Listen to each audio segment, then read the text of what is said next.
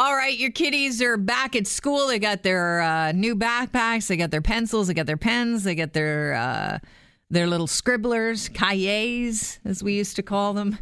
Got their binders, and they probably have their smartphone with them. But what is on that smartphone? It's of paramount importance that you take a look at the apps on your kid's smartphone. And this is, you know, for your own peace of mind and also for their protection.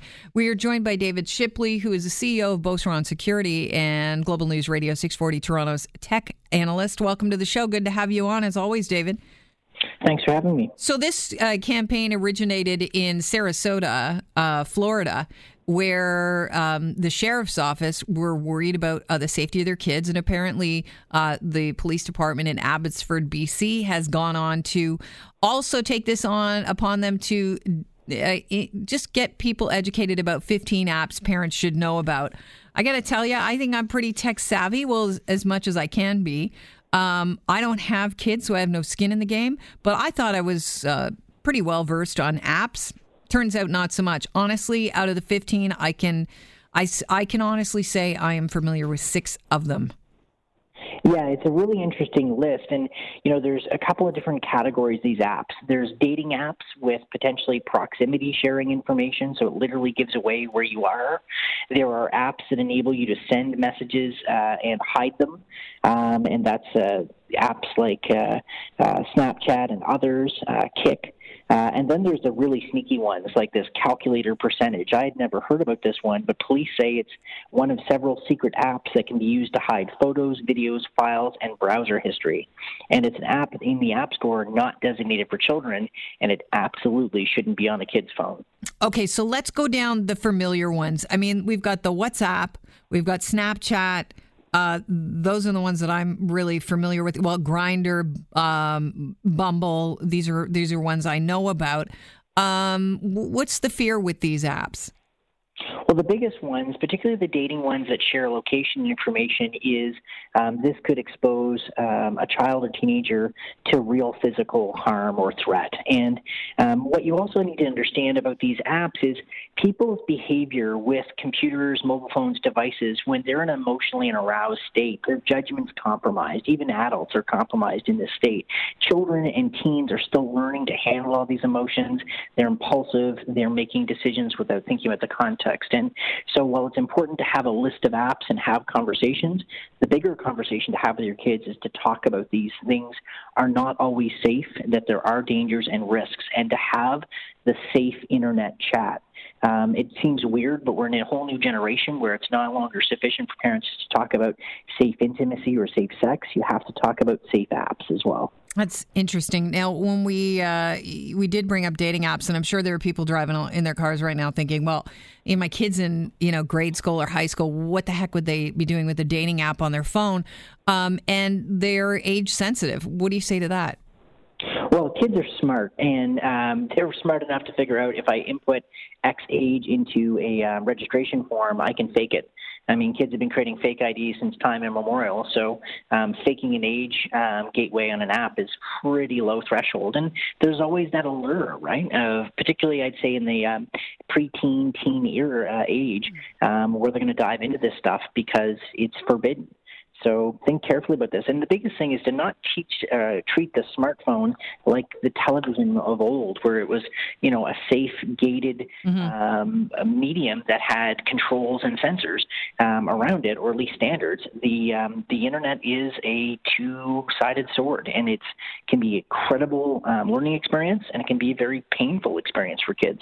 I could see this one being um, attractive to kids. It's called live.me. It's a live streaming video app and it shares videos uh, so that users can find out broadcasters' exact location. It advertises connections between celebrity users and influencers. Now, that right there is attractive to a kid.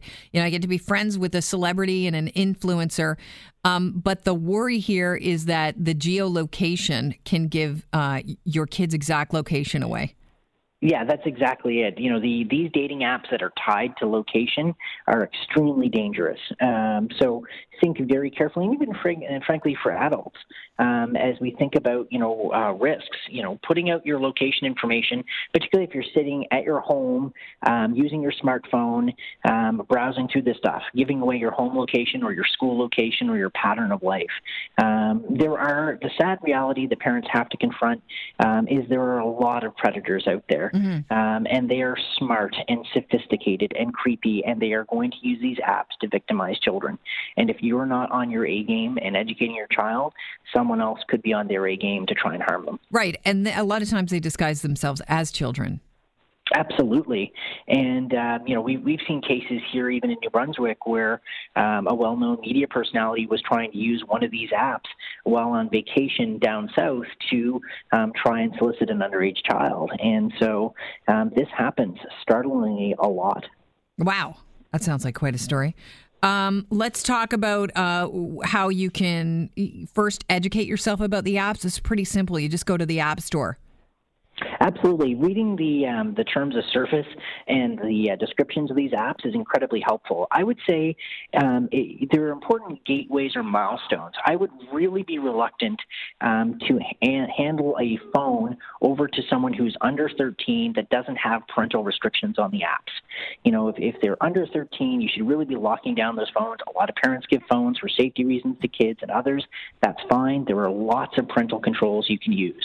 You know, over a certain age, age, over the 12 and 13 mark, you start to have the conversation about responsible use of technology and phase in on a trust model because you can never keep up with all technology. But if you teach your kid to be smart about technology, you've really taught them to protect themselves. David, what about those? Eh, you know, I don't know if it's an app, but uh, a friend of mine, we were talking about this, and one of the things that I thought was just horrifying is the fact that they can, they have, uh, got all of their friends on their phone, their contacts. They can see where they are at all all times, like on a map. And I always thought, I always thought uh, that is just opening somebody up to be feeling pretty bad about the fact that they've been left out of something. But it is dangerous. How do? What am I exactly uh, talking about there? I know that sounds really vague for me to ask you what I'm talking about, but but what technology is that?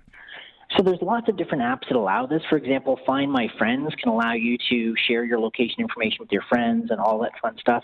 And we're and, we, and the intention for a lot of these apps is isn't malicious. They want to be able to speed people up, uh, coordinating, communicating, meeting up for um, real life experiences, hanging out with your friends. That mm-hmm. makes perfect sense.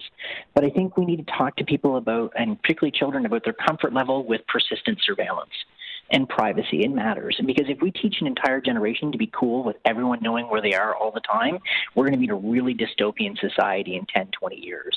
And so it's okay not to have everyone know where you are all the time. Um, it's okay to have to do a little bit of work to coordinate when you're going to meet and schedule with people, um, that the convenience trade off isn't worth it. And the other thing I would say is that there can be a temptation when we talk about stories like this, about the dangers of the internet, for parents to install um, software onto kids' phones so they can all their messages, track their location, etc. I don't actually encourage this because a lot of those apps can be hacked, and then you can have someone malicious tracking your child. Secondly, um, if you're teaching your child you don't trust them, there's some pretty big issues you're going to create with your kid. And third, even if they do accept that you track everything, that means when they grow up as adults, they might be cool with police or government tracking everything they do, which they shouldn't be. So, what do you do? What's your advice to parents then? teach your kids. You are your role as a parent is to help educate and guide your your child into a successful adult in the world. That now includes a whole digital space that you need to learn about. And and, and unfortunately, we didn't grow up with a lot of these tools. They've been foisted upon us. Um, so you're going to have to catch up. Um, but if what's you your easiest way to catch up? So if I'm a parent that has no idea what's going on with technology, and I, I, you know, sitting down having a coffee with you, where do I start? Well, good news is more media stories like this um, are a good place to start. Apps are there. There are also lots of great resources online. So um, the Government of Canada has a cyber safe program for kids. You can learn about how to protect their mobile phones, how to review apps. Um, but I think having a plan um, in the same way that you plan out other aspects of your child's life from their extracurricular activities, planning out how you're going to teach them about technology is there. But I would say this, uh, there is a gap in our schooling system need to do a better job of teaching kids about this in the same way that they're helping parents with issues around safe sex. Safe computing should be on the curriculum as well. Is there, uh, I guess, the major takeaway from this story and the 25 apps you should be aware of on your kid's phone is that there's more to apps than just fun and games? Oh, absolutely. And even even in the apps that you think are fun and games, there can be consequences. So if I could encourage parents to even teach kids how to read the terms of service, oh. because there was a whole bunch of games that were issued to kids that were given for free, the parents weren't paying attention to. The terms of service said we gave away the app so we could listen in on your family's television watching habits. Whoa. So yeah, so pay attention to what you install on your phone because free isn't ever free. David, I appreciate your time today. Thanks so much for joining us. You're always welcome. Cheers. David Shipley, CEO of Beauceron Security, and he is our 640 Toronto Tech Analyst.